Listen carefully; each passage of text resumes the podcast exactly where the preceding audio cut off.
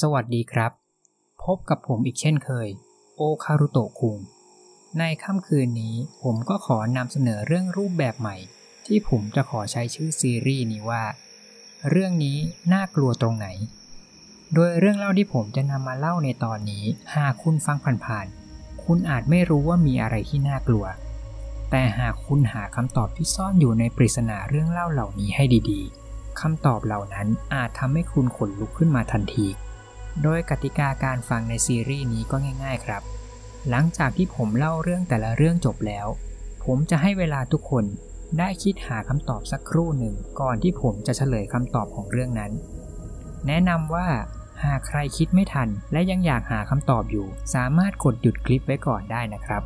เมื่อทุกคนพร้อมแล้ว ผมขอเชิญทุกคนมารับฟัง 6 เรื่องเล่า เรื่องนี้น่ากลัวตรงไหน เรื่องที่ 1 ห้องน้ำผมเป็นคนที่ไม่ชอบเข้าห้องน้ำตอนดึกมากๆ ผมก็ไม่เข้าใจว่าเพราะอะไร มันให้ความรู้สึกหลอนๆกับผมยังบอกไม่ถูก ภรรยาผมก็เคยบอกว่าผมน่าไร้สาระมากคิดมากเกินไป จนเมื่อคืนวาน ผมสะดุ้งตื่นขึ้นมาตอนตีสามแล้วมาเห็นไฟในห้องน้ำยังเปิดอยู่ ผมลุกขึ้น ค่อยๆ ไปเปิดประตูห้องน้ำแล้วเข้าไปสำรวจข้างใน ยอมรับเลยว่า ผมกลัวมาก ใจผมครึ่งหนึ่งเผื่อไว้แล้วว่าอาจจะต้องเจอผี หรืออะไรที่น่ากลัวอยู่ในห้องน้ำแน่ๆ แต่สุดท้ายมันก็ไม่มีอะไร ห้องน้ำว่างเปล่าปกติทุกอย่าง ผมกดปิดไฟ เปิดประตูเดินออกจากห้องน้ำเช้าวันต่อมา ภรรยาผมมาบอกว่าสงสัยตัวเองคงลืมปิดไฟไว้ เรื่องนี้น่ากลัวตรงไหน เริ่มคิดได้ครับ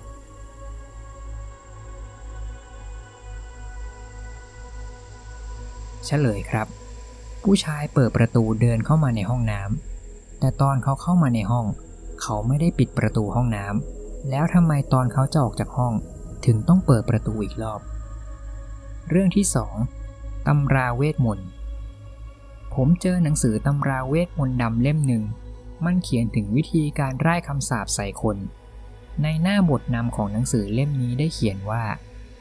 หากท่านทำตามทุกขั้นตอนอย่างถูกต้องและแม่นยำคำสาปจะสามารถส่งไปหาคนที่ท่านต้องการไร้คำสาปใส่ได้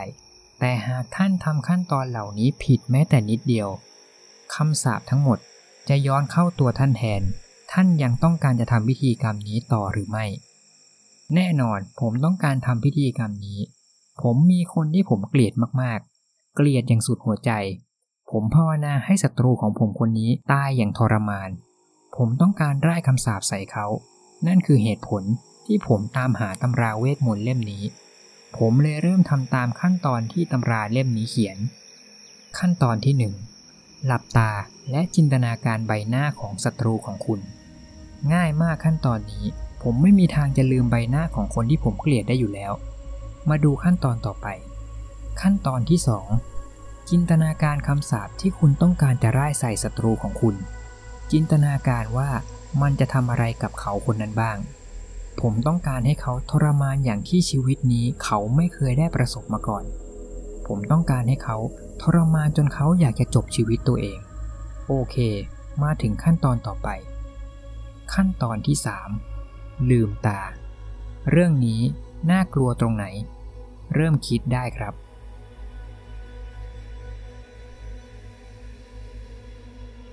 เฉลยครับ ผู้ชายคนนี้อ่านตำราไปด้วย และประกอบพิธีกรรมไปด้วยตลอดเวลา เท่ากับว่า เขาลืมตาก่อนที่จะมาถึงขั้นตอนที่ 3 ของพิธีกรรม เรื่องที่ 3 อุโมงค์มีเด็กผู้หญิงสามคนที่ได้ยินเรื่องเล่าถึงอุโมงค์แห่งหนึ่งที่มีวิญญาณคนตายสิงสถิตอยู่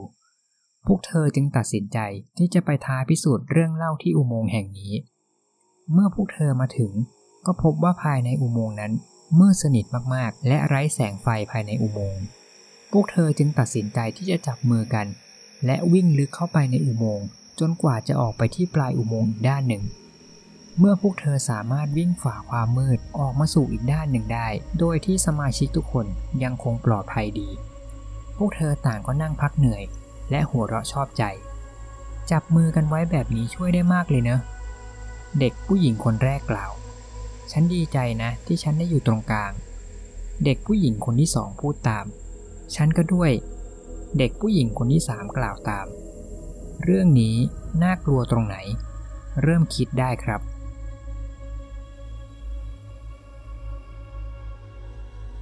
เฉลยครับ เด็กผู้หญิงมากันสามคน เท่ากับว่าหากพวกเธอจับมือกันวิ่ง ควรมีเด็กแค่คนเดียวที่อยู่ตรงกลาง แต่ในประโยคที่คุยกัน เด็กผู้หญิงคนสุดท้ายกลับพูดว่า ฉันก็ด้วย ซึ่งนั่นหมายถึงว่า เธอเองก็รู้สึกว่า เธอก็อยู่ตรงกลางแถวเช่นกัน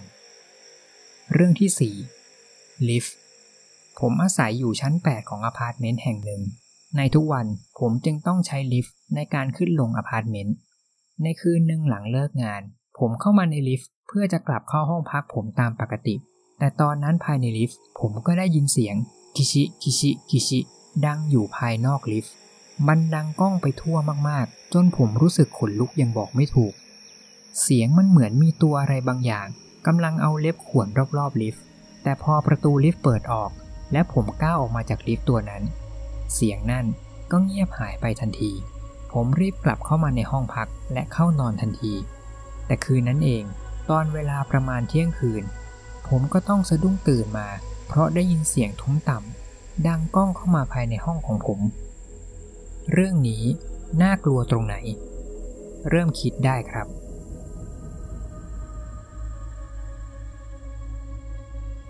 เฉลยครับ เสียงแปลกๆที่เหมือนเสียงข่วน จริงๆ ไม่ใช่เสียงของสิ่งเหนือธรรมชาติอะไรเลยครับ แต่มันคือเสียงของสายเชือกลิฟต์ที่กำลังจะขาด ส่วนเสียงทุ้มต่ำที่ดังตอนเที่ยงคืน คือเสียงของลิฟต์ตัวเดิมที่สายเชือกลิฟต์ขาด และลิฟต์ ร่วงกระแทกลงพื้น เรื่องที่ 5 รูปถ่ายติดวิญญาณภาคหนึ่ง ผมกับเพื่อนๆ ชอบที่จะดูรูปถ่ายติดวิญญาณตามอินเทอร์เน็ตมากๆ พวกเราเลยตัดสินใจว่า พวกเราเองก็อยากจะมีรูปถ่ายติดวิญญาณเหมือนคนอื่นๆ ในเน็ตบ้าง พวกเราเลยออกเดินทางไปที่สถานที่ที่เขาลือกันว่าเฮี้ยนและผีดุที่สุด พวกเรามีกันทั้งหมด 4 คน พวกเราเดินทางมาที่บ้านร้างเก่าแก่หลังหนึ่ง ในช่วงเวลาใกล้จะพบค่ำพวกเราพกกล้องดิจิตอลติดตัวกันมาคนละหนึ่งตัว โดยเป้าหมายของพวกเราคือ ถ่ายรูปสถานที่นี้ให้ได้ทุกซอกทุกมุมมากที่สุด หลังจากพวกเราถ่ายรูปจนพอใจแล้ว ผมก็รวบรวมกล้องของพวกเราทั้งหมด และแยกย้ายกันกลับบ้าน ผมดาวน์โหลดรูปภาพจากกล้องทุกตัว มาเก็บไว้ภายในคอมแล็ปท็อปของผม ผมไล่ดูรูปทีละรูปอย่างตั้งใจมากๆ แต่สุดท้ายผมก็ต้องผิดหวัง เพราะในบรรดารูปที่พวกเราถ่ายมาทั้งหมดถึง 400 กว่ารูป กลับไม่มีรูปไหนเลยที่ถ่ายติดวิญญาณหรือผีได้ ด้วยความหงุดหงิด ผมเลยอยากจะทำอะไรแก้เซ็งสักหน่อย ผมเจอรูปถ่ายหมู่ของพวกเราสี่คนตอนที่สำรวจในบ้านร้าง ผมเลยเอารูปนี้เข้าโปรแกรมตัดต่อ และเอารูปผีที่ผมหาได้จากในเน็ต มาแปะไว้เป็นเงาลางๆ อยู่ด้านหลังของพวกเรา ผมมั่นใจมากว่า ผมตัดต่อได้เนียนมากๆทีเดียว เพราะรูปวิญญาณที่ผมใส่เข้ามา ผมใส่ไว้ค่อนข้างเล็ก หากจะมองเห็นต้องเพ่งมองดีๆ ซึ่งภาพแบบนี้มันจะทำให้ดูเป็นภาพถ่ายติดผีที่สมจริงมากๆ วันต่อมา ผมก็เป็นรูปนี้และเอาไปให้เพื่อนคนหนึ่งของผมดู เพื่อนผมคนนั้นมองรูปแค่แป๊บเดียว มันถึงกับหน้าซีดไปเลย เดี๋ยวนะ ของจริงเหรอ เพื่อนผมถาม มือมันเริ่มสั่น เออจริงดิ ผมตอบ แต่ในใจผมนี่อยากจะหัวเราะออกมาให้สะใจ ไม่น่าเชื่อเลยว่าเพื่อนผมมันจะกลัวได้ขนาดนั้น เรื่องนี้น่ากลัวตรงไหน เริ่มคิดได้ครับ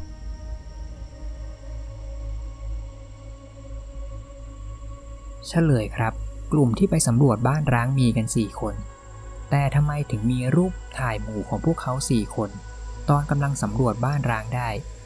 ใครเป็นคนถ่าย เรื่องที่ 6 ภาพถ่ายติดวิญญาณภาค 2 ผมเป็นคนสนใจเกี่ยวกับเรื่องภาพถ่ายติดผีมากๆ ผมเลยตัดสินใจว่าจะลองถ่ายภาพที่อาคารร้างแห่งหนึ่งที่อยู่ใกล้บ้านผม มันมีเรื่องเล่ากันว่าที่ชั้นบนสุดของอาคารร้างนี้มีผีสิงอยู่ ผมใช้วิธีการตั้งกล้องที่หน้าอาคาร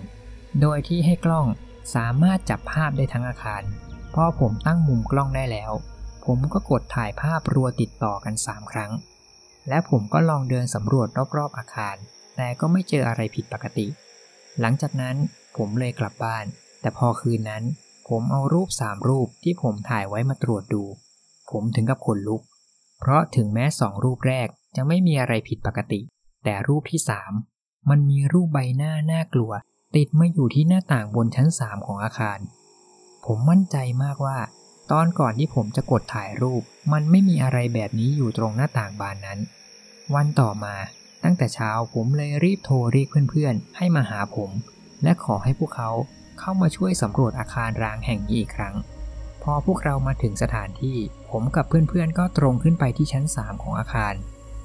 ยอมรับเลยว่าผมกลัวมากๆ และในใจผมพร้อมจะวิ่งหนีตลอดเวลา ถ้าผมเจออะไรก็ตามที่อยู่บนนี้ แต่กลายเป็นว่า พอพวกเราขึ้นมาถึงชั้น 3 เพื่อนๆผมถึงกับหัวเราะกันจนท้องแข็ง เพราะเจ้าของใบหน้าผีที่ผมถ่ายติดมานั้น แท้จริงเป็นเพียงตุ๊กตาเด็กที่ถูกนำมาวางติดกับหน้าต่าง มันไม่ใช่ใบหน้าของผี หรือวิญญาณอย่างที่ผมเข้าใจ แต่ถึงอย่างนั้นผมก็โล่งใจ ที่ผมไม่ได้มาเจออะไรน่ากลัวในที่นี้อีกแล้ว เรื่องนี้น่ากลัวตรงไหน เริ่มคิดได้ครับ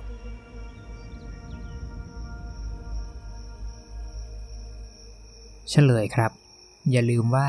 ตอนผู้ชายคนนี้ถ่ายภาพ เขาถ่ายภาพด้วยการกดรัวถ่ายติดต่อกัน 3 ครั้งติด จะมีคนปกติที่ไหน ที่มีความเร็วมากพอที่จะนำตุ๊กตามาวางแทรกในภาพได้ ระหว่างที่กำลังรัวกดถ่ายภาพ และทั้งหมดนี้ครับ ก็คือ 6 เรื่องเล่า จากซีรีส์เรื่องนี้น่ากลัวตรงไหน มีใครสามารถตอบได้ถูกทุกเรื่องบ้างไหมครับ ใครมีความคิดเห็นอย่างไร หรือคิดต่างจากคำตอบที่ผมเฉลยไว้ ก็สามารถเข้ามาพูดคุยแลกเปลี่ยนความเห็นกันได้นะครับ ขอขอบคุณทุกท่านที่ติดตามรับฟังเรื่องราวจนจบครับ ใครที่ชอบเรื่องเล่าแบบนี้ ผมก็ขอฝากกดแชร์และกดติดตาม เพื่อเป็นกำลังใจในการเล่าเรื่องราวใหม่ ๆ ด้วยครับสำหรับตอนนี้ผมก็ต้องขอกล่าวคำว่า ขอบคุณ และสวัสดีครับ